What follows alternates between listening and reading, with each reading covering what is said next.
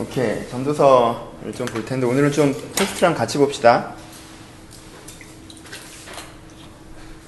제가 설명을 해드리면 이 본문이 그 본문인지에 대한 부분이 있을 수 있기 때문에 좀 연결해서 오늘 보는 좀 오늘은 좀 지루한 작업들을 좀 해보죠.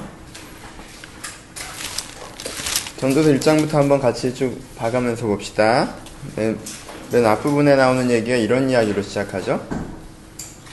아, 요 얘기만 잠깐 하고 전체 설명 후반부에 하긴 할 건데 요 얘기만 잠깐 하고 시작하니까 전도서의 가장 그 유니크한 특징 중에 하나는 성경에서 거의 유일하게 명상적 글쓰기, 글쓰기라는 점이 있습니다. 그렇죠?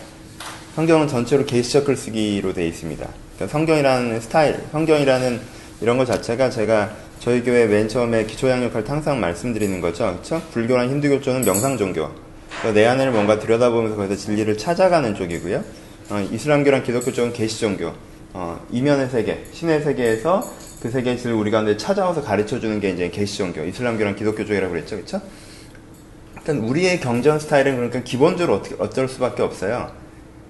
계시적일 수밖에 없죠. 그렇죠? 하나님이 나타나서 이렇게 가르쳐 주셨다가 우리는 강합니다. 그렇죠? 그리고 그럼 그렇게 가르쳐 주시는 의미가 무엇이냐를 고민하는 게 우리의 기본적인 스타일이에요. 그렇죠? 전체로다가 전체로 다 계시적 글쓰기로 되어 있는데 유일하게 명상적 글쓰기로 되어 있는 부분이 전도서 부분입니다. 전도서는 하나님께 나타나서 이렇다라고 말씀하신 게 아니에요. 전도자가 자기가 앉아서 내가 한번 진리가 무엇인지 한번 생각을 해보자 이렇게 한 거예요. 그렇죠? 그래? 그리고 세상을 살아가면서 진리가 무엇인지 이렇게도 한번 해보고 저렇게도 한번 해보면서 아 이건 진리가 아니구나 이건 헛된 것이구나 이건 의미가 있는 것이구나 이건 의미가 없는 것이구나를 자기가 살아가면서 명상하면서 깨달아가는 과정 가운데 있는 거라는 거죠 그렇죠? 그래서 제가 전도서를 굉장히 좋아합니다 왜냐하면 전도서가 있기 때문에 기독교의 명상적 가능성이 열리는 거예요 전도서가 있기 때문에 일반 계시에 대해서 얘기할 수 있는 것입니다. 하나님께서는 어디, 어디서 말씀하신다? 하나님께서는 육성으로도 말씀하시고, 말씀으로도 말씀하시고, 기도 가운데도 말씀하시지만, 하나님께서는 뭘로 말씀하신다? 세상과 삶으로 말씀하신다에 대한 것들. 왜냐하면 이 전도서 자체가 뭘로 들어가 있기 때문에, 계시로 들어가 있기 때문에, 아, 하나님께서는 세상과 삶으로도 말씀하신다. 그러니까 기독교 내에는 명상 종교적 가능성. 그러니까 하나님께서는 우리가 이 세상을 살아가면서 이 세상의 삶이, 세상이 보여주는 모습이 하나님께서 우리 가운데 가르쳐 주신 진리라는 고민을 가지고 명상하며 고민하면서 답을 찾아 나가야 되는 부분이다라는 거에 대한 가능성을 열어주는 것이 전도서입니다. 그래서 꼭 있어야 되는 책이 되죠. 독특한 책이 되고요. 그러니까 처음부터 끝까지 읽어보시면 뭐, 가 없어요? 하나님이 이렇다라는 게 없어요. 그쵸? 하나님이 이렇게 말씀하셨다 이런 거 없습니다. 자기가 생각을 한 거예요.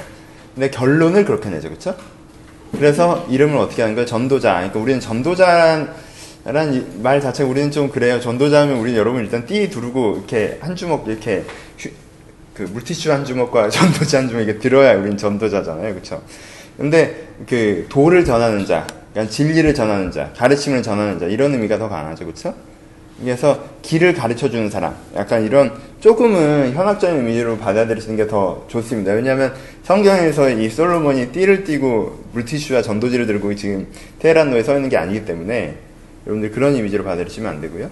그래서 이걸 읽으면 무슨 전도가 될 것이라는 차원은 아니지만 넓은 의미에선 맞죠. 길을 가르쳐 주는 사람.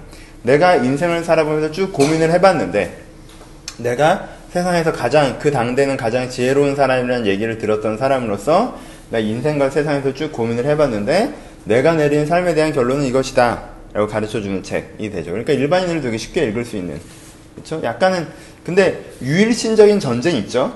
왜냐면 그 당시에는 모든 그 일단 그 당시 이스라엘 세계 자체가 유일신적 전쟁을 갖고 있었기 때문에 그 전쟁은 상식으로 깔고 있지만 그 부분이 현대랑 좀 안 맞는 부분이 있지만 그럼에도 불구하고 일상적인 그런 표현들로 이제 나오는 부분들이 있습니다. 전도자가 맨 처음에 세 가지, 그러니까 근데 이제는 이렇게 도를 가르치는 사람, 길을 가르쳐 주는 사람이 내가 인생을 살아보더니 어떻더라라고 얘기해요? 다 헛되다고 얘기하죠. 그러니까 이게 단어의 이미지 때문에 여러분들이 자꾸 전도서는 약간 허무주의야, 염세주의야, 다 헛돼, 이렇게 생각하시는데, 읽어보시면요, 헛되단 말이 그렇게 많이 안 나옵니다.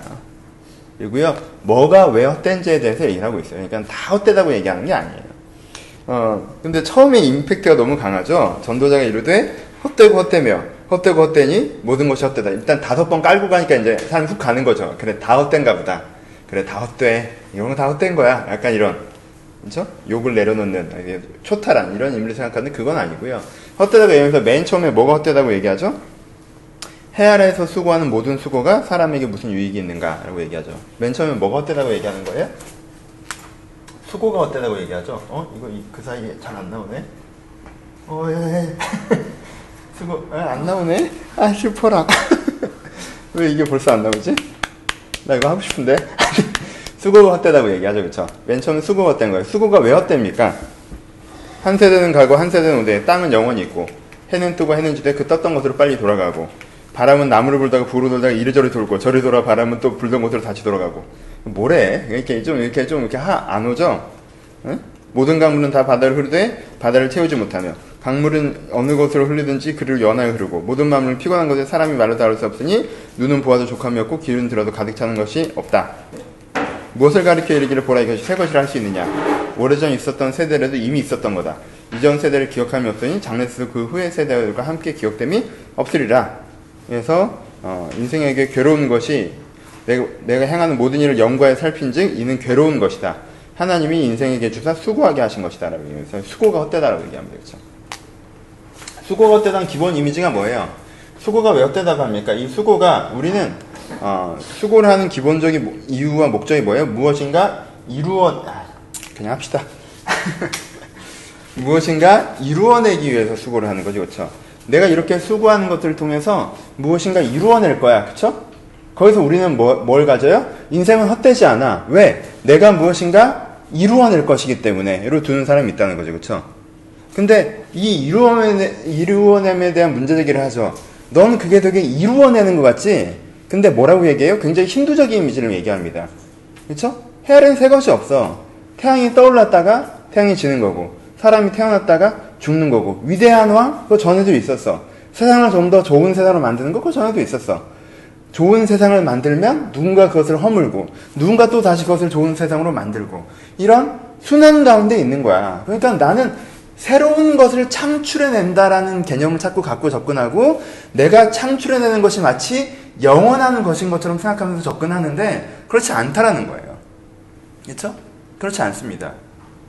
여러분 사람들은 다 노예 해방을 맨 처음 한 게 누구라고 생각해요? 마틴 루터 킹이라고 생각하죠. 하지만 노예 해방을 맨 먼저 한 사람은 페르시아의 왕이었어요. 그렇죠? 우리가 옛날에 성경 공부할 때 배운 적이 있었죠? 근데 그걸 누가 기억합니까? 아무도 기억 못하죠? 그 사람이 이미 노예 해방을 했었습니다. 인권 강령을 냈었어요. 모든 인간은 평등하다고 했었고요. 그 차별을 금지하는 법령을 제정했습니다. 그 당시에 세계라고 생각했던 페르시아라는 대제국에서 그쵸? 누가 그걸 기억해요? 그렇게 기억 안 하죠. 그렇게 했는데 누가 그걸 무너뜨리는 거예요? 결국 그 다음 세대가 무너뜨렸죠. 그리고 이제는 또 다음 세대가 누군가를 또 세우는 거죠. 그쵸? 그러니까 이 사람이 얘기하는 건 뭡니까? 이 전도자가 얘기한 첫 번째.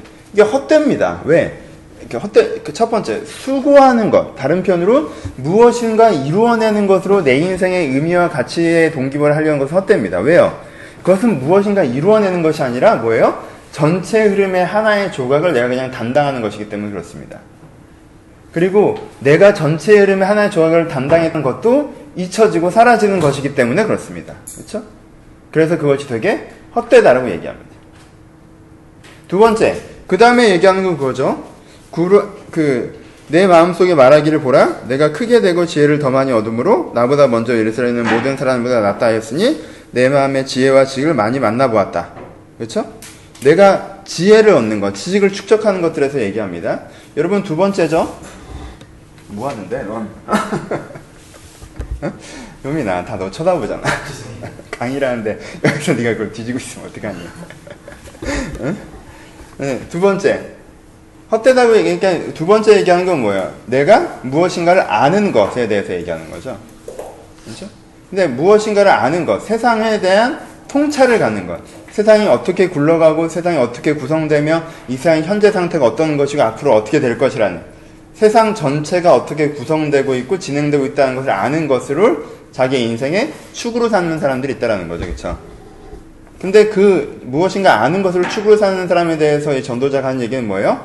네가 알아도 바꿀 수가 없기 때문에 헛되다라고 얘기하죠. 그렇죠? 지혜자에게 임하는 일이나 미련한 자에게 임하는 일이나 일반이고 봐요. 한국 정치가 어떻게 돌아가는지 압니다. 야, 한국 정치의 문제는 이런 것이었고 이런 것이어서 이래서 이래서 앞으로 이런 정권이 창출할 거고 이런 시도들이 있을 것이나 그 이렇게 실패하고 그 다음에 몇 년 뒤에나 좋은 리더가 나타나는 이런 이런 일이 벌어질 거야를 완벽하게 예상할 수 있는 사람이 있다고 칩시다. 그럼 이 사람이 한 국민으로서 당할 수 있는 상황적인 여건과 그것을 전혀 예상하지 못하는 사람이 당하는 상황적인 여건이 어떻죠? 똑같다는 거예요. 그렇죠? 내가 무엇을 안다는 것과 내가 그것을 바꿀 수 있다는 건 다르다는 겁니다. 그래서 뭐라고 해요? 구부러진 것을 곱게 할 수도 없고 모자란 것을 셀 수도 없다고 얘기를 합니다. 그렇죠? 그러니까 많이 알아봐야 뭐만 더 한다고 표현하니까 여기에 근심만 더 한다고 표현을 합니다. 나중에 지혜를 찬미하는 부분이 나옵니다. 근데 이제 의미가 약간 달라져요. 그렇죠? 여기서는 추구적인 걸 얘기하는 거예요. 세 번째 뭘 얘기하죠? 2장에 지내보면 나는 내 마음에 이르기를 내가 시험 삼아 너를 즐겁게 하리니 여기서 너는 나죠? 내가 너는 낙을 누리라 하였으나 그래서 낙을 누리죠. 3절을 보면 내가 지혜 내 마음을 지혜로 다스려 술로 내 육신을 즐겁게 하고 또 인생들을 살아가는 동안에 선이 아, 내 얼성을 꼭 산업을 크게 하고 포도원을 만들고 동산과 감옥을 만들고 남녀 종들을 많이 사고 인생이 기뻐해서 남녀들 노래하는 남녀들과 인생들이 기뻐하는 처척들을 많이 두고 그렇죠? 모든 사람들 더 창성해서 어느 정도로 노르셨냐면은 내 눈에 원하는 것을 내가 금하지 않았고 무엇인 내 마음에 즐거운 것을 내가 막지 않아서 내 마음대로 한번 살아봤다는 거죠. 그렇죠? 세 번째, 뭘 추구하는 거예요? 누리는 걸 추구하는 거죠. 그렇죠? 내가 즐겁게 사는 것을 한번 추구해 본 거죠. 그런데 그 앞부분에 이미 결론을 얘기하죠. 즐겁게 하리라 하여 보았으나 이것도 헛되다. 내가 우순에 관하여 말하기를 이르기를 그것이 미친 것이라 하였고 희락에 대하여 이르기를 그것이 무슨 소용이 있는가 하였다라고 얘기합니다. 그렇죠? 그래서 이제 즐거움을 추구하는 것에서 헛되다고 얘기한다. 왜요? 그래서 무슨 유익이 있는가? 무슨 뜻이에요? 내가 막 즐겁게 사는 게 결국은 뭐라는 거예요? 유익이 없다는 건 무슨 뜻이에요? 인생의 기회들을, 인생의 재원들을 그냥 허비하는 거라는 거예요. 그렇죠? 그렇기 때문에 헛되다라고 얘기를 합니다. 네가 10년을 살았을 때 즐겁게 살았어가 10년 뒤에 네 손에 아무것도 안 쥐어진다는 거예요. 네 죽음 앞에 섰을 때 난 행복하게 살았어. 재미있게 살았어. 난 진짜 20대 신나게 지냈는데 그러니까 여러분들의 30대에 뭐가 의미가 있습니까? 그렇잖아요. 그렇죠? 그 순간 즐거웠을지 모르겠지만 그래서 세 가지를 얘기합니다. 그러니까 이 세 가지의 헛됨을 얘기하는데 이 세 가지 헛됨을 얘기하는 것이 무슨 얘기를 하는 것 같아요? 맨 처음에 무슨 얘기를 시작하는 거예요? 일반적으로 사람들은 무엇을 추구하는가에 대한 질문에 대한 대답을 하고 있는 거예요. 세상 사람들은요, 세 가지 추구를 갖고 살아갑니다. 어떤 사람, 어때요? 뭔가 창조적인 사람. 난 뭔가 이루어낼 거야. 난 추구를 갖고 살아가든가. 뭔가 지적인 사람. 난 뭔가 깨닫고 싶어. 살아가든가. 평범한 사람. 재밌게 살아보자. 일반적으로 사람들은 이 세 가지 추구를 갖고 살아간다는 거예요. 이 세 가지 추구가 있기 때문에 뭐라고 생각한다는 거예요? 내 인생에 의미 있다고 생각한다는 거예요.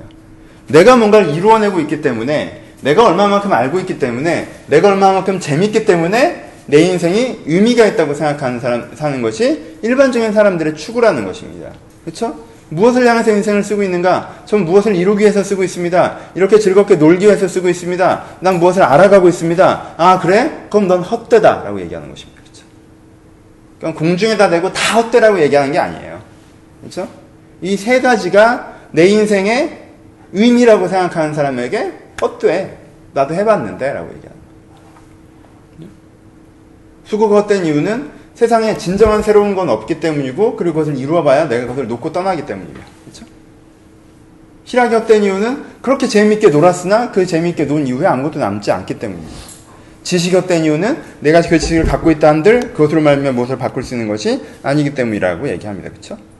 그럼 이런 허무의 근간은 무엇, 그런 이 허무의 근간이 무엇입니까? 이 2장 후반부에 얘기하죠. 내가 한 모든 수고를 미워하는 것은 이를 내 뒤에 이에게 남겨두고 갔기 때문이라라고 얘기합니다. 무슨 뜻이에요? 이런 허무의 모든 근간, 이세 가지 추구가 헛된 모든 근간은 뭐냐면 죽음에서 찾습니다. 전도자는 그렇죠? 그게 다 헛됩니다. 왜요? 어느 순간 우리가 죽기 때문입니다. 그렇죠? 나는 어느 순간 소멸합니다. 나 어느 순간 죽기 때문에 내가 무엇인가를 이루어놨어도 그게 나한테 그렇게 크게 의미 있는 것이 아니며, 그렇죠?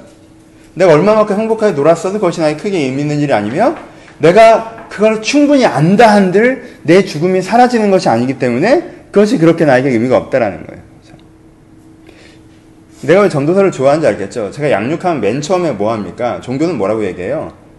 종교는 죽음에 대한 질문에 대한 대답이라는 얘기에서 시작을 하죠. 그렇죠? 사실 그 얘기는 제가 하는 얘기 아니라 솔로몬이 하고 있는 얘기예요. 인간에게 모두가 정해지는 임박한 미래가 죽음입니다.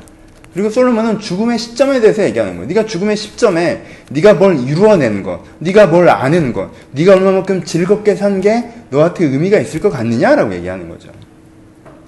그렇죠? 그래서 인간이 소멸 한다는 것이 우리의 허물의 가장 근본적인 이유가 됩니다. 그렇죠? 그래서 솔로몬은 어떻게 하라고 얘기합니다. 여기서 약간 시니컬하게 얘기하는 것처럼 얘기하는데 그래서 사람은 사람이 할 수 있는 건 뭐예요? 먹고 마시고 수고하는 것. 그렇죠? 먹고 마시고 수고하면서 사는 것. 평범한 일상적인 삶이죠. 먹고 마시고 수고하고 그냥 수고만 하면 안, 그냥 놀기만 하면 안 되고요. 먹는다는 것은 공급됨을 얘기하는 거고요. 마신다는 것은 즐김을 얘기하는 거예요. 수고한다는 것은 일하는 것을 얘기하는 거죠. 내가 일하고 그리고 그 일을 위한 공급이 있고 그 일을 통한 즐거움이 있는 것. 그 일상적인 삶이 가장 그나마 너희가 살아야 되는 삶이다. 라는 식으로 얘기합니다. 그렇죠? 그죠? 뭘 이루어내려고 막 미친 듯이 뛰고 네가 정말 놀아보려고 막 이렇게 하고 뭘 알아보려고 하는 게 헛돼. 약간 이런 식으로 얘기해요. 그냥 평범하게 살으래요. 그죠? 평범하게 사는 의미가 무엇인지 좀 더 다시 얘기하겠습니다. 그 다음에 3장에 가죠. 3장의 텀이 바뀝니다. 브로셔로는 3번에, 두 번째, 두 번째 단락에 해당되겠죠. 두 번째 3장에 가면 무슨 얘기를 합니까? 범사의 기한이 없고 처의 만세의 때가 있다. 날 때가 있고 죽을 때가 있고 심을 때가 있고 거둘 때가 있고 죽일 때가 있고 치료할 때가 있고 헐 때가 있고 세울 때가 있고 울 때가 있고 웃을 때가 있으며 슬퍼할 때가 있고 춤출 때가 있고 돌을 던져버릴 때가 있고 돌을 거둘 때가 있고 차일 때가 있고 잃어버릴 때가 있고 뭐때 얘기만 쭉 합니다. 그렇죠? 1장부터 9절까지 그렇죠? 때 얘기를 계속하죠. 그렇죠? 가끔 이런 설교 들으신 적 있어요? 근데 그 설교 자체 그 설교 내용 자체가 틀린 건 아니죠. 근데 이 본문을 읽고 여러분 말하는 때가 있습니다. 지금이 어떤 때인지 분별하셔야 됩니다. 이런 건 좋은 접근은 아니에요. 왜요? 지금 이 얘기 무슨 얘기를 하는 거예요? 세상엔 다 때가 있어. 근데 때가 있다는 게 뭐예요? 태어날 때가 있으면 죽을 때가 있어. 그러니까 세상은 다 때에 따라서 이렇게 돌아가. 어떻게? 영원하지가 않아. 영원히 쭉 가는 게 아니라 때에 따라서 생겼다가 없어졌다가 사라졌다가 있게 됐다가 이렇게 돌아가는 거야. 근데 문제가 뭔지 아니? 라고 얘기한 게 뭐예요? 근데 인간은 영혼을 사모해. 라고 얘기합니다. 그게 인간의 문제야. 라고 얘기하는 구절이에요. 그러니까 여기서는 만사의 때가 있다는 건 우리 가운데 어떤 거예요? 큰 부담인 거예요, 사실은. 여러분, 때에 따라서 사십시오라고 얘기하는 게 아니에요. 세상은 때에 따라 돌아가는데, 어떡하니? 우리는 영혼을 추구하는데. 이게 인간의 문제라는 거예요. 아까 얘기했던 딜레마죠? 인간이요, 그냥 때에 따라 사는 존재이면 허무하지 않아요. 그래, 내가 또 태어날 때가 돼서 태어난 거고, 죽을 때가 돼서 죽는 거지. 내가 세상의 작은 조각으로 그냥 때가 돼서 바람이 돼서 내가 뭘 이동을 하고, 내가 물이 돼서 뭔가 공급하고, 그 다음에 사람들이 날 기억해주든 말든 상관없고, 내가 뭐 이루었든 말든 상관없고, 난 그냥 전체 조각을 잠깐 한 번 하고 끝나면 되는 거야. 난 자연현상 중에 하나야.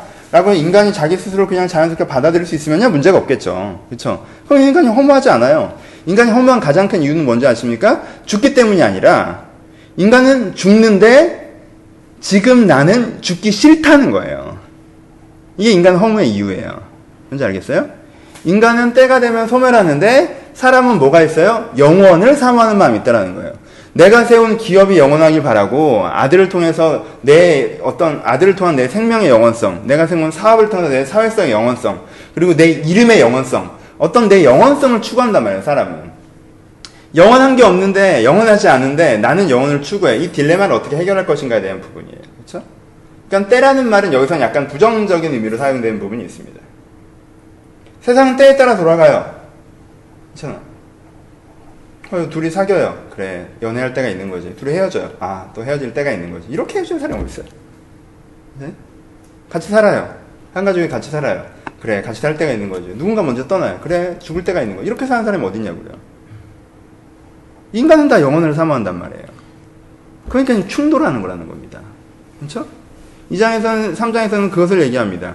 우리는 영혼을 사, 사모하는데 하나님은 그것을 가리워 놓으셨어요. 하나님께서는 우리, 우리에게 영혼을 3장 11절을 보면 하나님 모든 것을 때에 따라 아름답게 하셨는데 사람에게는 영혼을 사모하는 마음을 주셨어요. 세상은 때에 따라 아름답게 굴러갔는데 나는 영혼을 사모해요. 근데 하나님은 어떻게 하세요? 하나님이 일의 시종을 침량할 수 없게 하셨어요. 그러니까 죽음 이후에 영원함이 무엇인지 우리는 알 수 없게 만들어 놓으셨다는 거예요. 그리고는 3장 후반부 중반에 보면 뭐예요? 인생에 당한 일을 짐승도 당하느니 이 당한 일이 일반이라 둘 다 동일한 호흡이 있어서 짐승의 죽음같이 사람도 죽는다라고 얘기합니다. 그렇죠? 우리는 영혼을 사모하는데 우리는 짐승처럼 죽습니다. 그리고 21절에 인생들의 혼이 위로 올라가고 짐승들의 혼은 아래로 그 땅으로 내려간 줄 누가 알냐라고 얘기합니다. 그렇죠?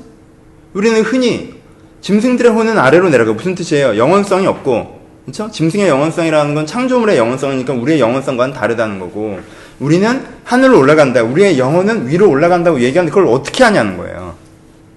모르잖아 너 라고 얘기하는 겁니다. 그렇죠? 일단은 뭐예요? 우리는 허무하게 죽는다까지 얘기합니다. 그렇죠? 그래서 우리가 할 수 있는 건 뭐예요? 또 얘기하는 게 이제는 행복하게 살아라. 자기에게 주어진 일을 즐거워하고 사는 게 제일 낫다라고 또 얘기를 합니다. 그렇죠? 여기까지 약간 염세형 톤으로 가죠. 4장에 가죠. 조금 이제 속도를 내봅시다. 어떤 식으로 쓰여져 있는지는 아시겠죠, 그렇죠? 어떤 식으로 쓰여져 있는지 아시겠죠? 그냥 전도서는 잠언을 읽듯이 단절적으로 읽으시면 안 돼요.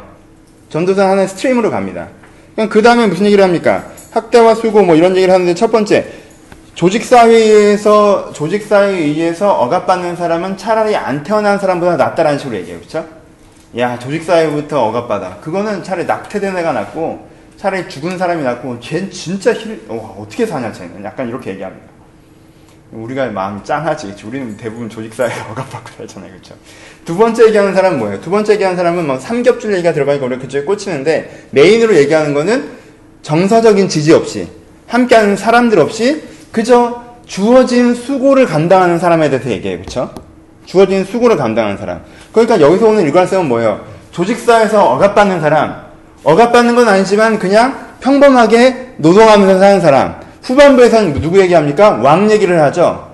권력을 가진 젊은이가 왕이 되고 그 젊은이가 왕이 돼서 많은 사람들을 통치하고 누린다 할지라도 헛되다고 얘기합니다. 그러니까 후반부에서는 뭘 얘기해요? 그 조직을 운영하는 권력자가 되는 것, 이거 셋 다 뭐라고 하는 거예요? 헛되다고 얘기하는 거죠. 그렇죠? 오케이? 세 번, 첫 번째는 추구에 대한 문제제기였죠. 그렇죠? 추구에 대한 문제제기. 내가 성공을 이루는 걸 추구하고, 내가 즐거운 걸 추구하고, 내가 어떠한 그런 것들을 추구하고, 내가 깨달음을 추구하고, 이렇게 추구하는 게 헛돼. 왜냐하면 어차피 소멸하기 때문에, 그리고 그 추구한 데도 뭔가 바뀌는 게 없기 때문에, 라고 이제 헛되다고 얘기해요. 두 번째 뭘 얘기해요? 두 번째는, 아, 이 안에 기본적인 주제를 얘기하죠. 세상은 때가 있는데 나는 영혼을 충돌, 가지고 있어. 세상은, 여, 세상은 때가 있는데 나는 죽, 난 영원성을 지향하는데 난 언젠간 죽어. 그것이 우리의 허무의 근간이야. 라고 이렇게 한 텀을 이루는 거죠. 그렇죠? 근데 다시 무슨 얘기를 해요? 다시 이 세상에서 살아가는 이게 내적 추구에 대한 부분이라면 이번 뭐에 대해요? 광적 생활, 사회적 생활에 대한 부분이죠. 내가 권력을 얻으려고 하고 내가 권력 그러니까 내가 조직 사회에서 억압받기 때문에 내가 권력을 얻으려고 하고 그리고 그 중간에서 아 내가 열심히 살아야 된다는 사회적 동기부여 때문에 뭔가 열심히 살아가는 것 이게 뭐 삶의 의미라고 얘기하는 것도 뭐하다는 거예요? 헛되다라고 얘기하는. 그리고 그것보다 차라리 조금 더 의미가 있다면 사회적인 동기부에서 너희가 하는 의미가 있다면 진짜 너와 함께하는 너를 사랑하는 너에게 의미는 몇몇 사람들과 인격과 인격과 마음과 마음으로 함께하는 것은 의미가 있겠지. 라고 얘기하는 거죠 그러니까 앞부분은 그런 걸 추구하고 사느니 성실하게 너에게 맡겨진 삶을 잘 누리는 게 의미가 있는 거라고 얘기하고 여기서는 그런 사회적인 어떤 그런 걸 추구하느니 너에게 주어진 사람과 상겹줄 서로 아끼면서 더불어서 서로 따뜻한 온기를 나누면서 사는 것이 훨씬 더 중요한 거야 라고 얘기하는 거예요. 그렇죠? 그래서 5번으로 가면 이제 얘기가 시작, 이제 본격적인 얘기가 시작되죠. 그렇죠? 그러니까 내 개인 생활에서의 추구적인 삶의 문제, 내 관계 생활이죠. 사회생활과 관계생활에서 어떤 성취적인 삶의 문제를 제기하면서 그런 삶이 헛되고 그런 삶보다는 일상적인 삶이나 더불어 사는 삶을 추구해야 되는 게 오히려 맞는데 그래서 너희가 이런 헛되기 때문에 너희 가운데 뭐가 필요하다? 너희 가운데 5장에서 얘기하는 하나님을 경외함이 필요하다라는 소리 얘기가 넘어갑니다. 그렇죠? 뭐라고 얘기합니까? 하나님은 위에 있고 너는 아래에 있다. 그러니까 말을 함부로 내지 말아라고 얘기를 합니다. 그렇죠? 이거 갖고 이제 통성기도가 잘못됐다 뭐 이렇게 얘기하시는 분은 또 이상한 데로 가시는 거예요. 여기서 뭐, 뭐라는 거예요? 말 함부로 내지 말라는 것은 배우는 자의 마음을 가지라는 거예요. 그러니까 여기서 이렇게 가야 되는 거죠. 내가 뭔가 추구하고, 내가 개인적으로 뭔가 추구하고, 내가 이 세상이 돌아가는 게 뭐 전부인 것처럼 세상에 빠져서 사는 게 아니라, 그럼 이제 나에게 뭐가 필요한 거야? 야, 난 땅에 있어. 내가 할 수 있는 건 여기까지구나. 나는 사회적인 조직 구조에서 우선 성취를 본다든가, 조직 사회에서 성취를 본다든가, 개인적인 세 가지 추구, 이거 외에는 나한테 특별하게 인생의 의미를 부여할 수 있는 게 없는데, 그건 인생의 의미가 아니라고 하니까 난 땅에 있으니까 배워보자 라는 태도를 가지라는 거예요. 하나님을 경외하라는 겁니다. 그렇죠? 하나님, 당신이 인생의 의미를 가르쳐 주십시오. 죽음에 대한 대답을 가르쳐 주십시오. 내가, 그러면 내가 죽음 이후에까지, 죽음 이후에나 지금이나 항상 변하는 내 자신에게 의미 있는 것은 무엇입니까? 라고 듣고자 해라. 라고 얘기하는 거죠. 그러니까 하나님 앞에 거만하게 말 쏟아내지 말라고 얘기합니다. 그러니까 뭐 하지 말라는 거예요? 서운하지 말라고 얘기해요. 이건 이렇습니다. 이건 이렇게 하겠습니다. 이게 이렇게 하시면 제가 이렇게 하겠습니다. 이딴 식으로 얘기하지 말라는 거예요. 서운하면 꼭 갚아라. 근데 서운하지 않는 게 제일 낫다라고 얘기합니다. 그렇죠? 그러니까 문제는 뭐예요? 사람들이 하나님 앞에서 이건 이렇습니다. 저건 저렇습니다. 다른 표현은 자기 인생 앞에서 이건 이래, 저건 저래, 이건 이렇게 맞는 거, 저건 저렇게 맞는 거를 해놓고선 조금 지나면 생각이 바뀌면 아, 그거 아닌가 보다. 이건 이런가 보다. 저건 저런가 보다. 저건 저런가 보다. 이런 식으로 계속 자기 철학을 리빌딩 하면서 자기 자신을 속이면서 살아가는 것이 문제라는 거죠. 그렇죠? 그것이 아니라 하나님을 경외하면서 하나님 앞에 배우는 태도를 네가 가져야 된다라고 얘기를 합니다. 그렇죠? 사람들이 그리고 이 후반부에서 나타나는 가장 큰 테마 중에 하나인데 사람들이 이렇게 하는 가장 큰 이유 중에 하나 뭐냐면 5장 중후반절에 보시면 8절에 어느 지방에서 빈민을 학대하는 것과 정의와 공의가 질파인 것을 볼지라도 그것을 이상히 여기지 말라 높은 자가 감찰하신다라는 얘기를 합니다. 사람들이 하나님을 무시하는 이유가 뭐예요? 5장에도 나오고 8장에도 나오고 9장에도 계속 나오고 있는 부분인데 사람들이 하나님 앞에서 거만해지는 이유 중에 하나가 뭐냐면 세상에 선악이 혼재한다는 것 때문에 하나님을 무시하는 성향을 갖는다는 거예요. 하나님이 계시면 왜 이래? 라는 뜻. 하나님이 계시면 왜 이래? 그러니까 하나님이 아닌 거네. 그리고 그러니까 내 생각을 빌드업 하는 거네. 라는 식으로 많이 가는데 그렇지 않다라는 거예요. 세상은 과정적이고 진행형이기 때문에 선악이 혼재하지만 그 선악이 혼재하는 게 하나님의 불이나 하나님의 부재에 대한 증거가 아니라고 이제 성경은 반복적으로 이 부분에서 이제 전도자는 반복적으로 얘기합니다. 조금 이따 다시 한번 얘기하고요.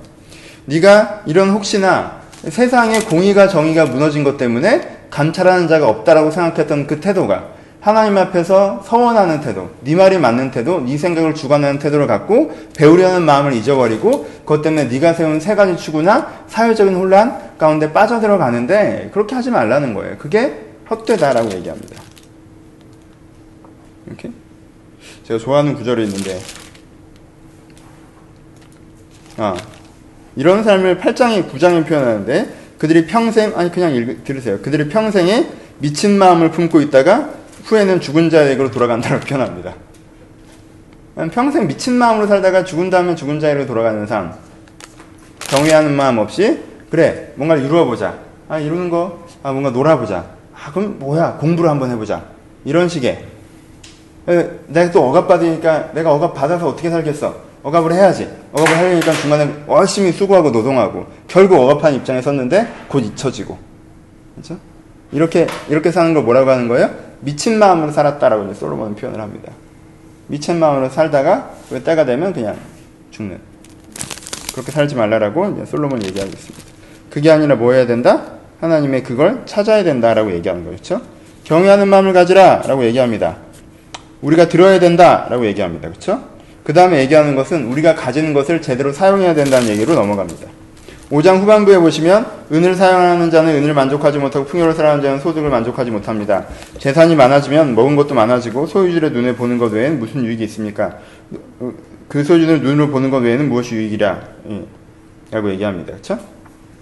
그러니까 많은 부유함을 갖고 있는 사람에 대해서 이제 얘기하는 부분이 나오죠. 재미 재밌게 표현해요. 그렇죠? 은을 사랑하는 자는 은으로 만족하지 못하고 풍요를 사랑하는 자는 풍요, 소득으로 만족하지 못한다고 얘기합니다. 여러분들이 돈으로 만족하지 못할 수 있는 못하는 방법은요 돈을 좋아하는 것입니다. 돈을 좋아하면 돈으로 만족하지 못한다고 얘기합니다. 그렇죠. 돈, 돈이야말로 open ending이잖아요. 무한대입니다. 그렇죠? 어느 시점에서 만족이라는 건 있을 수가 없어요. 절대 빈곤이 벗어난 선에서는 그렇죠? 그래서 이 사람이 뭐라고 얘기합니까? 그래 재산이 많아지면 먹는 것도 많아지지. 재산이 많아지면은 네가 좀 더 먹을 거긴 해. 근데 네가 갖고 있는 돈이 눈으로 보는 것 외에는 무슨 유익이 있니? 라고 얘기하는 거죠. 그래, 네가 돈을 엄청 많이 갖고, 여러분들 200억, 300억 갖고 있다고 칩시다. 그러면 여러분들 좀 더 잘 먹을 거예요. 그쵸? 근데 사람이 1회에 먹을 수 있는 양은 제한되어 있잖아요. 좀 더 잘 먹을 거예요. 그 다음에 네가 갖고 있는 유익이라는 건 뭐예요? 통장에 찍힌 난 그래도 얼마를 갖고 있어. 그렇죠? 그리고 뭔가 비싼 걸 쌓아놓고 아나 이거 가졌다. 라는 눈으로 보는 것 외에는 무슨 이익이 있느냐라고 얘기를 합니다. 그러면서 얘기하는 것이 노동자들은 먹는 것이 많든지 적든지 달게 자는데 부자는 그 부유함 때문에 자지 못한다고 얘기합니다. 그렇죠?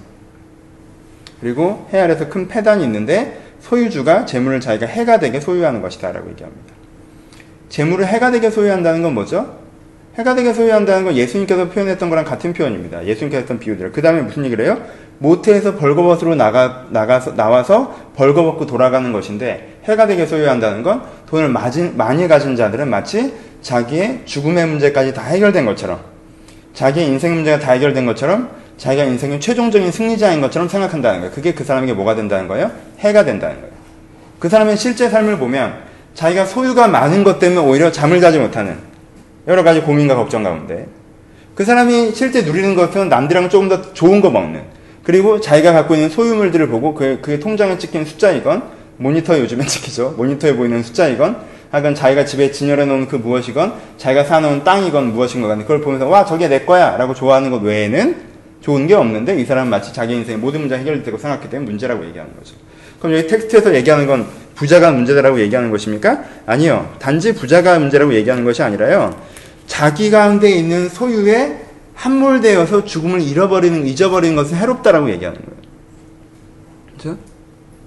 여러분, 이게 어설프게 자족하는 삶으로 가면 안 됩니다. 그럼 여러분들이 겸손한 사람이어서 100억, 200억, 300억은 아니지만, 그래, 나 한, 한 3억. 아파트 조그만 거 전세 하나 있고, 그래, 매일 들어오는 수입이 있고, 그리고 또 이게 안정적이고, 난 소박하게 이 정도면 돼. 사람 이 정도 살면 되지. 그리고 나는 아유 그래도 어렵게 사시는 분들 많은데 이 정도 안정성을 구현했으니까 어디야 내가 이 시대의 소극적인 위너지 다 이루었다라고 하면 그 사람도 어떻게 되는 거예요 자기 소유에 함몰되는 거예요 그렇죠 여기서 재산이 해롭다라고 얘기하는 건요 자기가 갖고 있는 재산 꼭 돈이 아니래도요 자기가 갖고 있는 삶과 시간과 생명과 그 모든 재원을 가지고 있는 것을 어디에다 쓸까를 고민하지 않고 어떻게 사용해야 될 걸 고민하지 않고 그것을 가지고 있기 때문에 이미 많은 부분들이 해결되었다고 생각하는 것들을 얘기하는 거죠. 그렇죠? 6장에서도 같은 부분들을 얘기합니다. 세상에서 제일 6장에서 한 가지 불행한 사람, 세상에 정말 불행한 사람이 있는데 소원에 하나님께서 소원에 부족함이 없어 재물과 부여와 존귀를 하나님께서 다 준 사람이 있어요. 그렇죠? 다 줬는데 그것을 누리지를 못하는 사람이 있어요. 이 사람이 제일 불행한 사람이다라고 얘기합니다. 누리지 못한다는 게 뭡니까? 제, 종교와 재물이 있는데 왜 못 누리겠어요? 그래서 누린다는 게 뭐예요? 사용한다는 뜻이죠. 그렇죠? 제대로. 자동차를 샀어요. 매일 애지중지 딱 씁니다. 그래서 이 사람 너무 뿌듯해요. 이 사람이 자동차를 누리는 거예요? 아니요. 자동차를 누리지 못하는 거죠. 모시는 거죠. 그렇죠? 그렇죠? 이 사람에게는 새로운 일이 생긴 거예요. 차를 돌봐야 되는. 그렇죠? 차를 섬겨야 되는. 그리고 좋은 것이라고는 눈으로 보아서 좋아하는 것. 실제 누리지 못하는 거예요. 그 차를 자기가 막 쓸 수 있어야 이 사람이 그 차를 누리는 거예요. 그쵸? 그죠? 그게 나한테 별게 아닌 게 돼서 편안하게 막 쓸 수 있는 사람이 그 사람이 그걸 누리는 사람이라는 거죠. 그러니까 사실 5장과 6장에서 무슨 얘기를 하고 있는 거예요? 당신에게 주어지는 거, 그쵸? 자기의 소유를 제대로 누리지 못하는 것도 가장 큰 불행입니다. 그쵸? 그래서 여러분들이 갖고 있는 소유라는 기회를 사용하지 못하는 삶은 그림자 같은 삶입니다. 라고 얘기하는 부분입니다. 맥락은 잡히시죠? 여러분 이런 것들을 추구하는 것은 헛된 삶입니다. 여러분 때에 따라 돌아가기 세상은 때에 따라 돌아가는데 여러분은 영혼을 사모하는 마음이 있기 때문에 이 충돌이 여러분 가운데 있는 허물을 만들어내고 있습니다. 여러분 이 문제를 해결하셔야 됩니다. 여러분 조직 사회에서 그것이 전부인 것처럼 생각하는 것은 어리석습니다. 그러지 마시고 경외하는 마음을 찾아서 그것을 배우십시오. 이런 식으로 진행되는 거죠. 문제제기, 대답, 문제제기, 대답 이런 식으로 가는 거예요. 그렇죠? 다시 한번 문제제기 하죠. 여러분 많은 것을 가지고 있다고 생각해서 그것이 여러분의 종착역인 것처럼 생각하시면 안 됩니다. 그것이 오히려 가장 불행하다는 걸 모르시겠습니까? 그건 그림자 같은 삶입니다. 왜요? 너무너무 좋은 기회를 가졌는데 그 기회를 쓰지도 않았으니까요. 그 기회를 여러분들이 진짜 써야 할 때 사용해야 되는 것입니다. 그것이 재물이건 젊음이건 시간이건 간에. 그렇죠? 이렇게 다시 한번 얘기하는 거죠. 오케이? 그리고 그 다음에 다시 한번 대답을 주죠. 문제 제기를 하고, 그 다음에 대답을 주는 게 7장에서 나, 오죠 아예 굉장히 직설적으로 딱 얘기하죠. 뭐라고 얘기합니까? 죽음을 기억하라고 얘기하죠. 그렇죠? 여러분 죽음을 기억하십시오라고 반복적으로 얘기합니다. 그럼 여러분들 죽는다는 사실을 기억하십시오라고 또 얘기해요. 지혜, 좋은 이름이 좋은 기름보다 낫고, 죽는 날이 출생하는 날보다 나으며 초상집에 가는 것이 잔집에 가는 것보다 나으니 모든 사람의 끝이 이와 같음이라 산자는 이것을 그의 마음에 둘지어다라고 얘기합니다. 슬픔이 웃음보다 나음은 얼굴에 근심이 가득한 것이 근심에 한 것이 마음에 유익하기 때문이다. 지혜자의 마음은 초상집에 있고 우매자의 마음은 혼인집에 있다라고 얘기합니다. 혼인집에 있다는 건 무엇입니까? 인생을 누림으로 생각한다는 거죠. 인생을 어떻게 하면 누릴까? 인생을 어떻게 하면 즐길까? 난 누리고 누리고 즐기고 있으니 웃고 있으니 그래서 우매자의 웃음소리는 솔 밑에서 가시나무가 타는 소리 같다라고 얘기하죠. 그렇죠? 헛되다라고 얘기하면 그렇죠? 사람들 어떻게 산다는 거예요? 그냥 즐기는 삶. 죽음을 생각하지 않고 평생 살 것처럼 내가 오늘 갖고 있는 거. 오늘 갖고 있는 상황, 오늘 갖고 있는 여건, 그것들을 누리고 즐기고 재밌게 사는 거, 내가 결혼하는 거, 사실 인생에서 가장 즐거운 장면이라고 생각하는 거 아닙니까? 그렇죠? 내가 인생에서 생각하는 가장 즐거운 장면을 향해서 달려가는 것처럼 살아가는 삶. 을 멍청한 삶이라고 그런다는 거예요. 왜요? 그렇게 사는 사람은 멍청해져요. 인생의 액센트를 내 인생에서 그때가 제일 즐거울 거야. 그게 결혼식이라면. 나는 결혼식이 제일 즐거울 거야 라고 20대가 달려가고, 마치 50대에 내가 인생 어떤 성공하는 날이 제일 즐거울 거야 라고 그날을 향해서 달려가는 사람은 이미 뭘 가졌다는 거예요? 인생을 전체로 멍청하게 만들 수밖에 없는 구조를 자기가 짰다라는 거예요. 그렇죠? 인생의 서른의 결혼식 날이 내 인생의 클라이막스인 것처럼 내 인생 50의 성공의 날이 내 인생의 클라이막스인 것처럼 많은 돈을 모아서 세계 여행 다니는 어떤 노후가 내 인생의 클라이막스인 것처럼 내 인생을 그렇게 중간중간 재미있는 포인트에 내 인생의 포인트를 두고 사는 사람은 뭐예요? 지혜롭지 않은 사람은 우매한 멍청한 사람이라고 얘기하는 거예요. 지혜로운 사람은 어떤 사람이에요? 내 인생의 포인트를 어디에 두는 사람이에요? 죽음에 두는 사람이에요. 이걸 제가 굉장히 많이 반복하죠. 여러분 전도자라고 얘기했어요. 그렇죠? 제가 그리고 양육 첫 시간에 뭐라고 얘기합니까? 기독교인은 됐으니까 일단 종교인이 되라고 얘기하죠. 그렇죠? 여러분 기독교인은 굉장히 심오하는 거예요. 굉장히 대단한 겁니다. 근데요, 일단 일단 종교인이 먼저 되셔야 돼요. 종교인. 수욕적인 사람은 어떤 사람을 그랬어요? 내가 평생 살 것처럼 내 환경, 내 여건, 내 기분, 내 감정, 내 인생의 10년 뒤, 내 인생 5년 뒤, 내 인생의 15년 뒤를 바라보고 사는 사람이죠. 마치 거기가 천국이냐, 거기가 영원성의 세상이냐. 결혼 안 하신 분들은 결혼이 마치 결혼 이후의 삶은 잘 보지 못합니다. 결혼하신 분들도 마찬가지고. 그, 그 view가 나를 지혜롭지 않게 한다는 거예요. 종교인을 만들지 못해요. 그 view가 여러분들의 포인트를 거기 찍어둔 이상 여러분들은 종교인이 될 수가 없어요. 종교인은 죽음의 시점에 내 포인트를 찍어둬야. 그러면 죽음도 엄밀한 미래입니다. 40년, 50년 내 여러분 죽으실 거예요. 제가 먼저 죽을 거고요. 그쵸? 여러분들 다 제 장례식에 오실 거 아니에요. 이 장례식 첫 설교는 전도서로 합시다. 제 장례식 제가 써놓고 갈 테니까 낭송하세요. 난 또 내 건 내가 하잖아. 내 장례식 준비는 내가 한다. 그러니까 순서를 정해줄 테니까 에? 내가 하관 예배까지 다 정해줄 테니까 에? 죽음을 기억하는 거죠. 그렇지?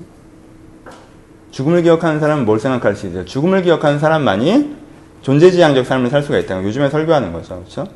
비전의 계획이 아니라 뭘 이루는 계획이 아니라 어떤 사람이 되는 계획을 세울 수가 있어요. 내가 하나님 앞에서 어떤 사람일까?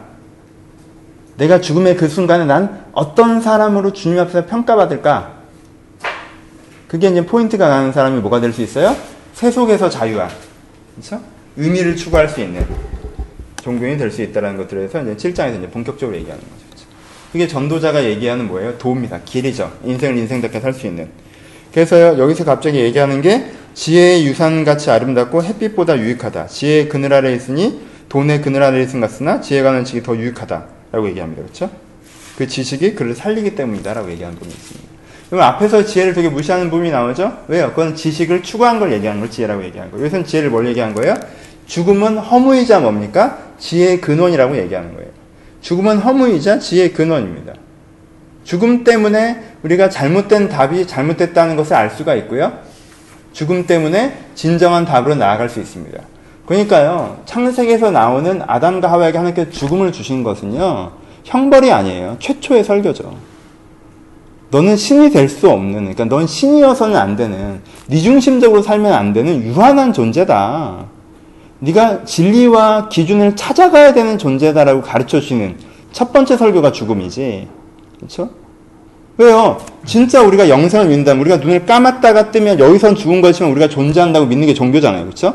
그 믿는다면 하나님 입장에서 얘를 죽이는 게 아니에요. 그렇죠? 얘한테 상황극을 시키는 거지 죽이는 게 아니잖아. 완전 소멸해야 죽은 거지. 하나님 입장에서는 얘가 여기 있는 애를 보다가 더 가까이서 보는 거잖아요. 그러니까 죽는 게 아니란 말이에요. 근데 왜 죽음을 주십니까? 형벌로? 아니요. 가르침이죠.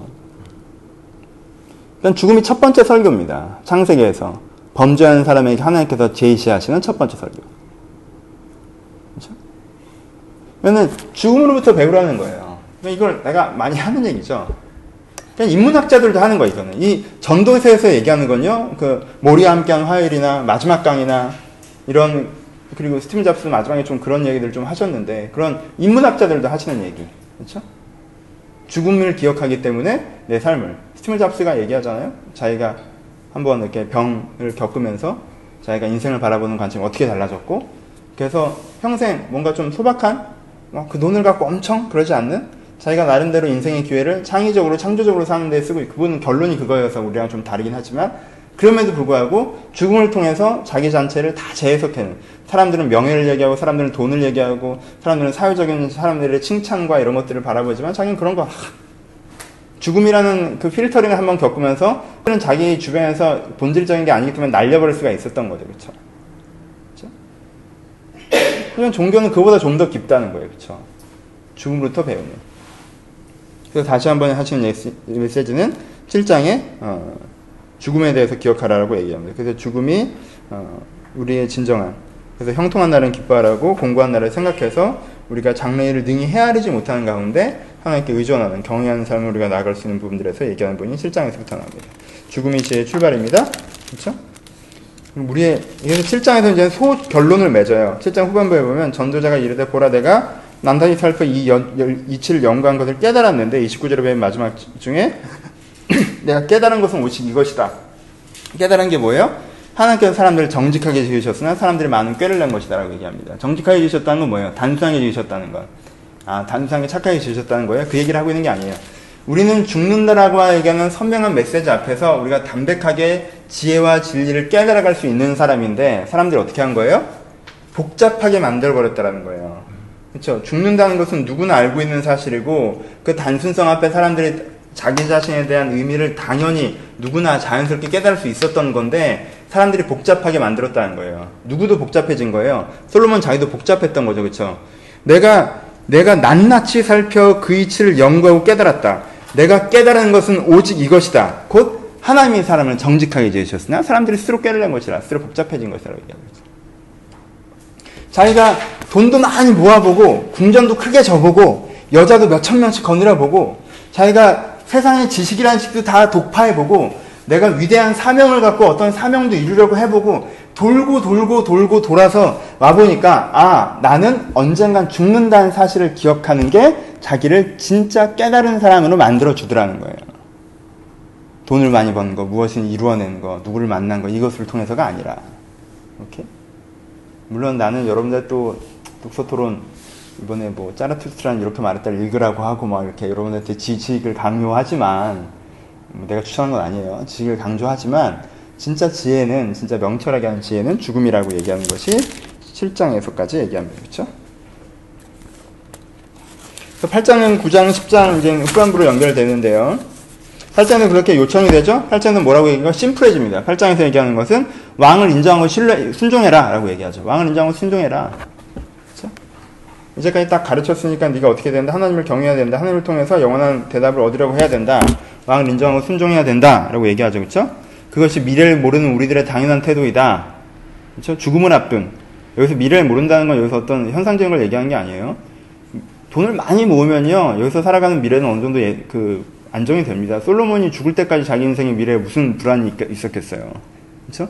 미래는 모르는 우리가 가져야 되는 가, 정의 태고이다. 그래서 8장에 얘기하는 건 뭐예요? 악인의 성공들을 보면서 우리가 그것들에서 흔들리기도 하지만 이라고 얘기합니다. 그렇죠? 보면 어때요? 어, 악인의 징벌이 속히 실행되지 않고 8장 11절에 보면 악인의 징벌이 속히 실행되지 않고 인생의 인생들이 악을 행하는데 마음이 담대해지고 죄인들은 100번이나 악을 행하고도 장수하고 어, 그렇죠? 이렇게 얘기합니다. 그렇죠? 이런 것들을 보니까 사람들이 어때요? 마음이 혼란스러워지죠. 하나님을 인정하고 왕을 인정하기 싫어지는 부분이 있을 수 있지만 그렇지 않다. 여호와를 경외하는 사람이 진정으로 잘 되고 악인은 잘 되지 못하고 그림자 같은 삶을 산다. 그렇죠? 세상에서 행해지는 헛된 일이 있나니 악인들의 행위에 따라 벌을 받게 된다라고 얘기를 합니다. 오케이? 그러니까 우리가 단기적으로 상황적으로 투데이만 딱 봐서 아 악인은 잘 되고 악인이 이렇게 잘 나가는 것들을 통해서 하나님에서 계속 문제 제기하는 것들이 있는데 그러지 말라라고 이제 다시 한번 얘기하는 거죠. 이번 이 부분에 대해서 설명한 적이 있죠. 현대 사회는 어떤 사회라고 해서 현재 사회는 하나님께서 통치하시는 천국이 아니라 하나님의 의지와 각 개인의 의지가 혼재된 복잡한 구성 요소가 현재 발생한다는 거죠. 그렇죠? 하나님의 의지로 현재 사회가 진행되지 않죠. 여러분들의 의지가 여러분들의 현재 사회에 반영을 맺히죠. 그것과 함께 60억의 인구의 오늘의 선택이 오늘 현대 사회에 반영을 맺힙니다. 그렇기 때문에 이 현대 사회는 복잡하게 예, 현 세대 어, 이 세상은 복잡하게 하나님과 의지와 세상의 의지가 엉켜가서 선량한 에너지와 부정한 에너지가 함께 흘러가서 그 비율에 따라 조금 더 나아지기도 못해지고 하는 상태로 흘러가는 것인데 그것만 보고 아 그래 세상은 악하다라고 얘기하는 건 되게 기가 막힌 얘기라는 거예요. 그렇죠? 하나님이 없다라고 얘기하는 건 굉장히 기가 막힌 얘기인 거고 그렇죠? 이건 혼재되어 있습니다. 우리는 되게 재밌어요. 세상이 100번 양보해도 착한 놈이 나쁜 놈보다 더 많잖아요. 그렇죠? 착한 놈이 나쁜 놈보다 더 많지 않아요? 애를 버리는 부모가 많습니까? 애를 키우는 부모가 많습니까? 친구들을 공격하고 이용하는 친구가 많습니까? 그래도 호의를 대하려고 마음을 여는 친구가 많습니까? 자기를 성실하려고 하는 사람이 있습니까? 많습니까? 자기를 통해서 어떻게 이상하게 해먹으려고 하는 사람이 더 많습니까? 물론 여러분들이 속한 사회구조 속에서 악한 애들이 모여있는 데가 있긴 해요. 우리 직장에 가면 다 악한 놈들인 데가 있긴 하지만 그럼에도 불구하고 그렇죠? 근데 그런 현상적인 결론을 내리, 지 말고 하나님은 신뢰해라 라고 얘기하고 구장에서 다시 한번 살아있음에 대한 얘기를 하죠 그렇죠? 산, 산 개가 죽은 사자보다 낫다라고 얘기합니다 그렇죠? 이런 표현들 여러분 어떻게 다가올지 모르겠지만 여기서 구장에서 하는 핵심적인 메시지, 메시지는 뭐예요? 너희가 지금 살아있다라고 하는 게 뭐예요? 살아있다라고 하는 게 기회이기 때문에 모든 사람이 죽기 때문에 살아있다고 하는 건 큰 의미를 갖습니다.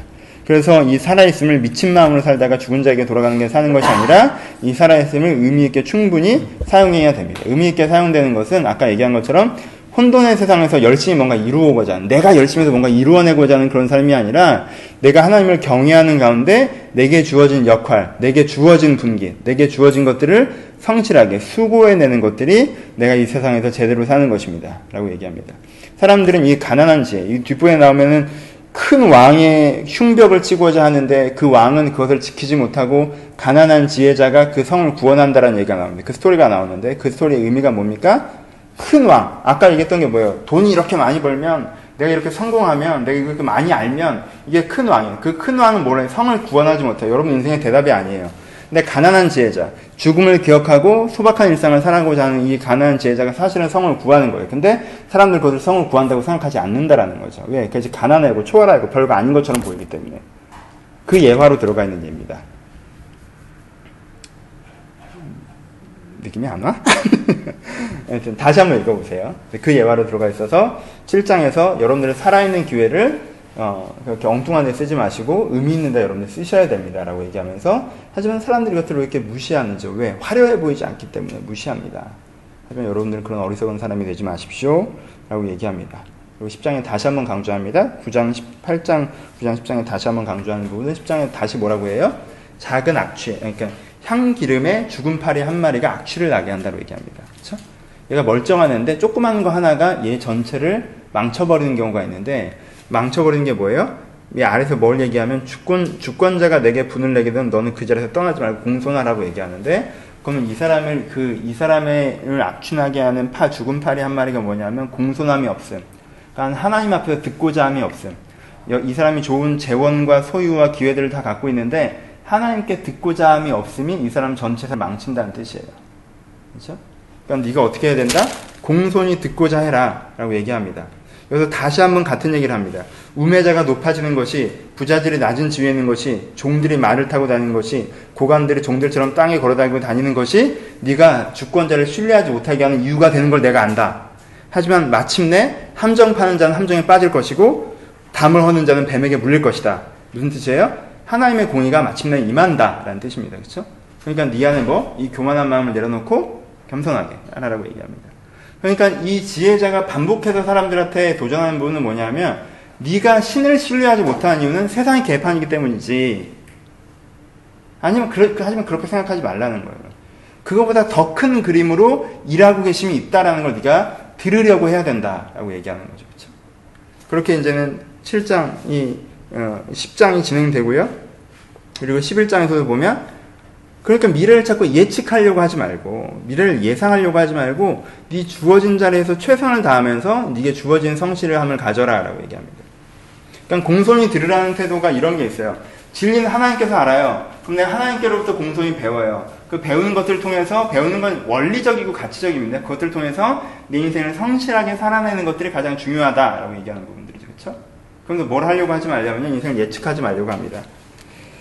어, 나무가 나무로나 북으로나 쓰러지면 그, 그 쓰러진 곳에 그냥 있으라고 하고요. 풍세를 살펴보는 자는 파종하지 못한다라고 얘기합니다. 그렇죠? 넌 아침에 씨를 뿌리고 저녁에도 손을 놓지 말라. 이것이 잘 됐지, 저것이 잘 됐지, 혹 둘이 다 잘 될지 알지, 알지 못한다고 얘기합니다. 그러니까 여러분 기도하실 때도요, 인생의 미래를 좀 예측하려고 하지 마시고, 그게 어리석은 겁니다.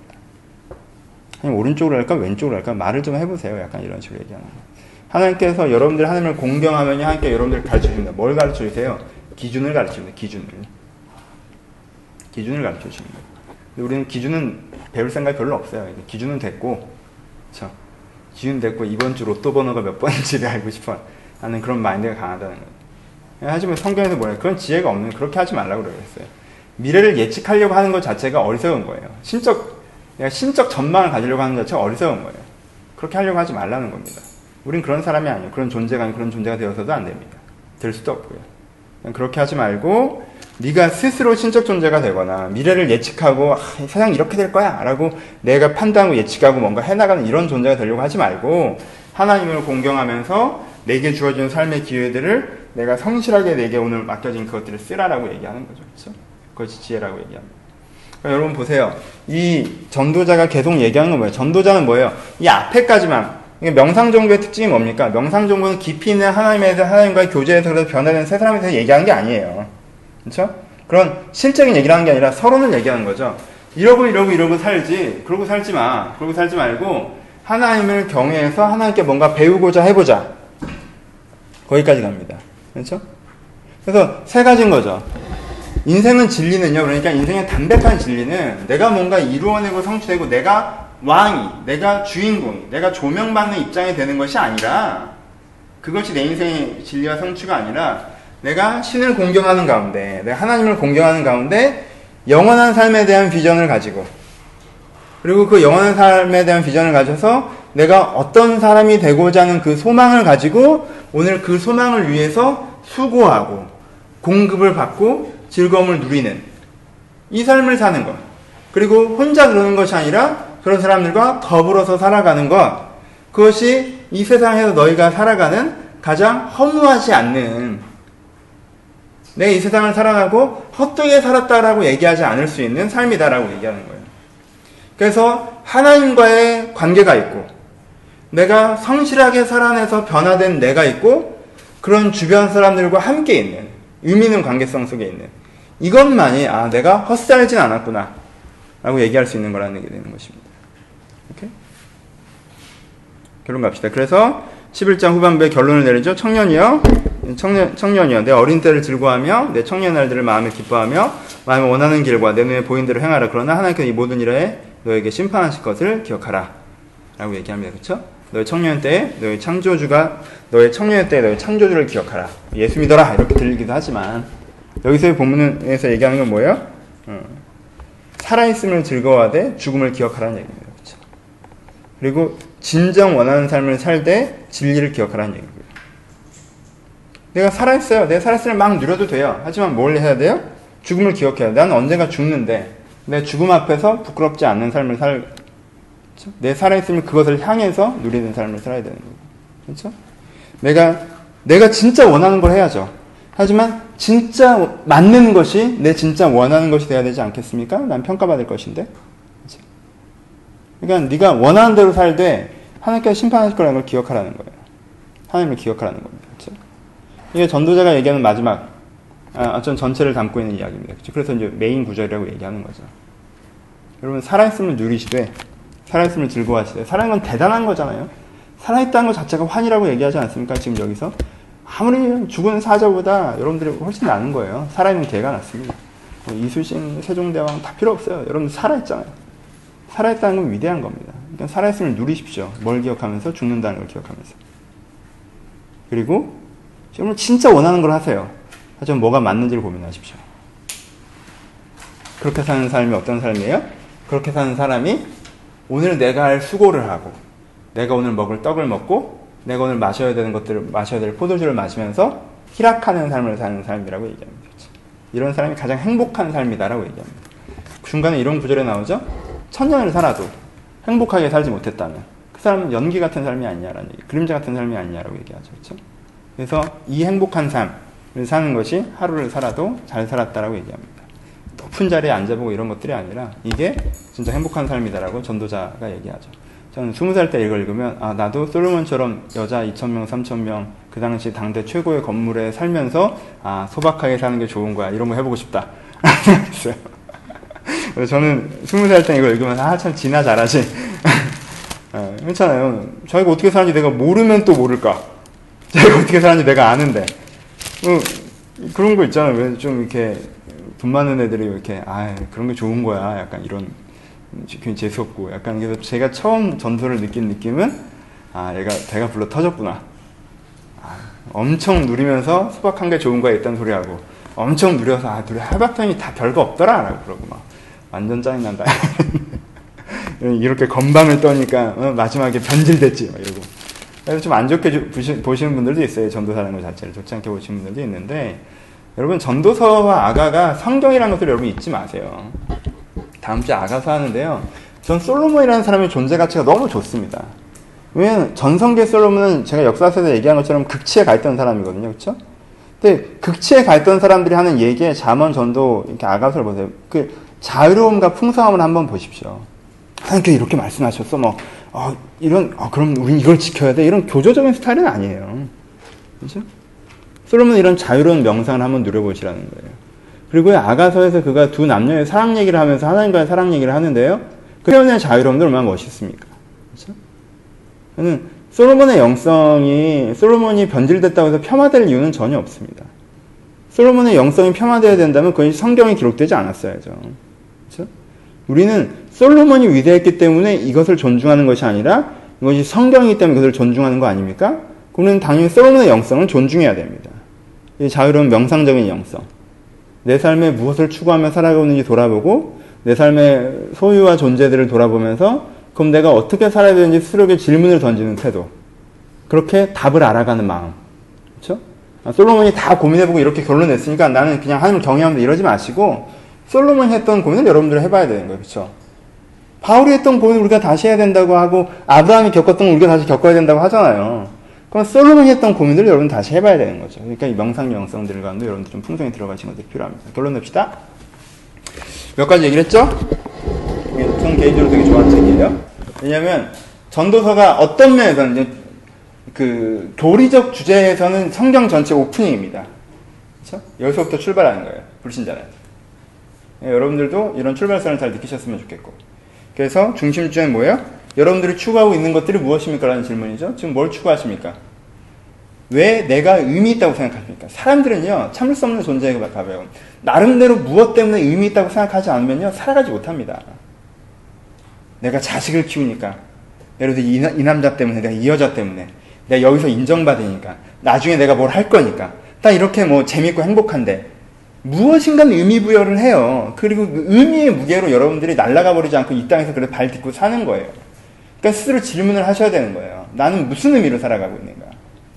그렇죠? 스스로 인식하지 못하면서 무엇인가를 의미로 두고 있는데 그 인식을 하셔야 된다는 거예요. 그리고 다시 물어봐야죠. 이게 맞는가? 지금은 내가 이것 때문에 의미 있다고 생각했는데 10년 뒤에 보니까 이게 무의미한 것이었다면 내 인생의 10년 그냥 날아가는 건데 미쳐서 산 건데 그렇지 않으려면 난 지금 무의미한 추구를 하고 있는지 하고 있지 않은지 보셔야 됩니다. 그렇죠?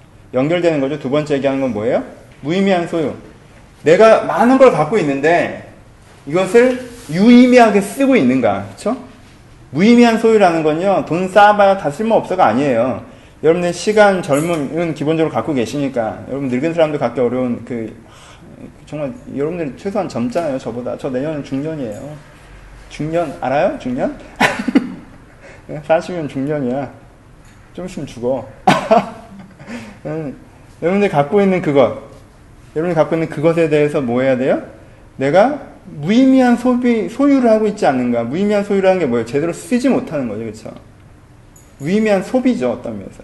무의미한 소비를 하고 있지 않는가를 질문해야 되고. 세 번째, 그래서 그것을 통해서 뭐예요? 죽음에 대한 그렇죠? 내가 언젠가 죽기 때문에 이 허무가 있는 것이구나라는 허무로서의 죽음과 그 죽음을 통해서 내가 그럼 진짜 내가 어떤 마음과 태도로 살아가야 되는가라는 지혜로서의 죽음을 명상할 때 우리는 참 지혜. 그럼 영원한 나는 어떤 나이고 영원한 세계이신 하나님은 어떤 분이시며 그분에게 나는 유한하지만 그분은 영원하기 때문에 그분에게 진짜 내 모습이 무엇인지 배워가야 되는 어, 공경의 태도, 경외의 태도를 갖게 되는 것이고 그리고 그 경외의 태도를 통해서 내가 수고하고 먹고 마시는 성실의 삶 속에 들어갈 수 있는 것. 이것이 전도서가 얘기하는 이 흐름입니다. 그리고 맨 마지막에 부원하자면 너희들이 자꾸 이것에서 혼란스러워지는 이유가 세상이 선악의 공존과 충돌 때문에 너희들이 하나님에 대해서 인정하지 않고 자만해지는 마음이 자꾸 생기는 것 같은데 그러지 말고 그럼에도 불구하고 그건 세상의 운영 원리가 그렇게 된 것이지 지금 현재 상태가 그렇게 된 것이지 하나님에 대해서 증거하는 것이 아니라는 걸 여러분들, 여러분들 깨닫고 신을 찾고자 해야 된다. 라는 PS로 하나 붙어 있는 부분들이 있는 오늘 이제 전도서가 진행이 됩니다. 그러니까 현대적으로 쓴다면 이렇게 기술하는 게 훨씬 더 편하겠죠. 하지만 현대적으로 재편집하면 전도서가 이렇게 던지는 그 문장의 그 묵직한 그 맛이 사라집니다. 그러니까 현대적인 의미를 좀 깨달으시되 깊은 본문의 의미를 좀 깨달으셔서 여러분들의 어떤 오늘 설교도 이 부분이랑 좀 연결이 되는데 여러분들이 갖고 있는 추구, 소유, 그리고 죽음에 대한 존재 의미, 그리고 여러분들 현상을 바라보면서 하나님을 의심하는 거만함이 있지 않는가? 성실한 삶에 대해서 다시 한번 의미를 깨달으시고 전도서를 통해서 겸손해진 지혜를 얻는 계기가 되셨으면 좋겠습니다. 같이 기도합시다. 네.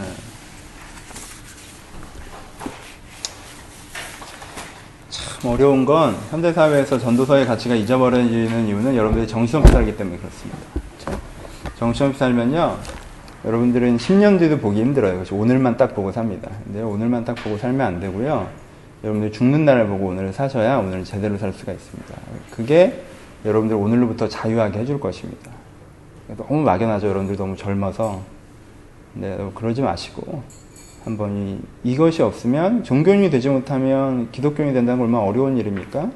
내가 하나님 내가 죽음을 진짜 깊이 명상하고 묵상하면서 그것을 내 삶을 다시 한번 재조명할 수 있는 그런 지혜와 은혜의 눈을 달라고 들은 말씀 생각한 가운데 여러분들의 바라보고 있는 가운데 기원하시는 것들이 있다면 그것들을 위해서 잠깐 같이 기도하시고 제가 기도하고 마치도록 하겠습니다. 기도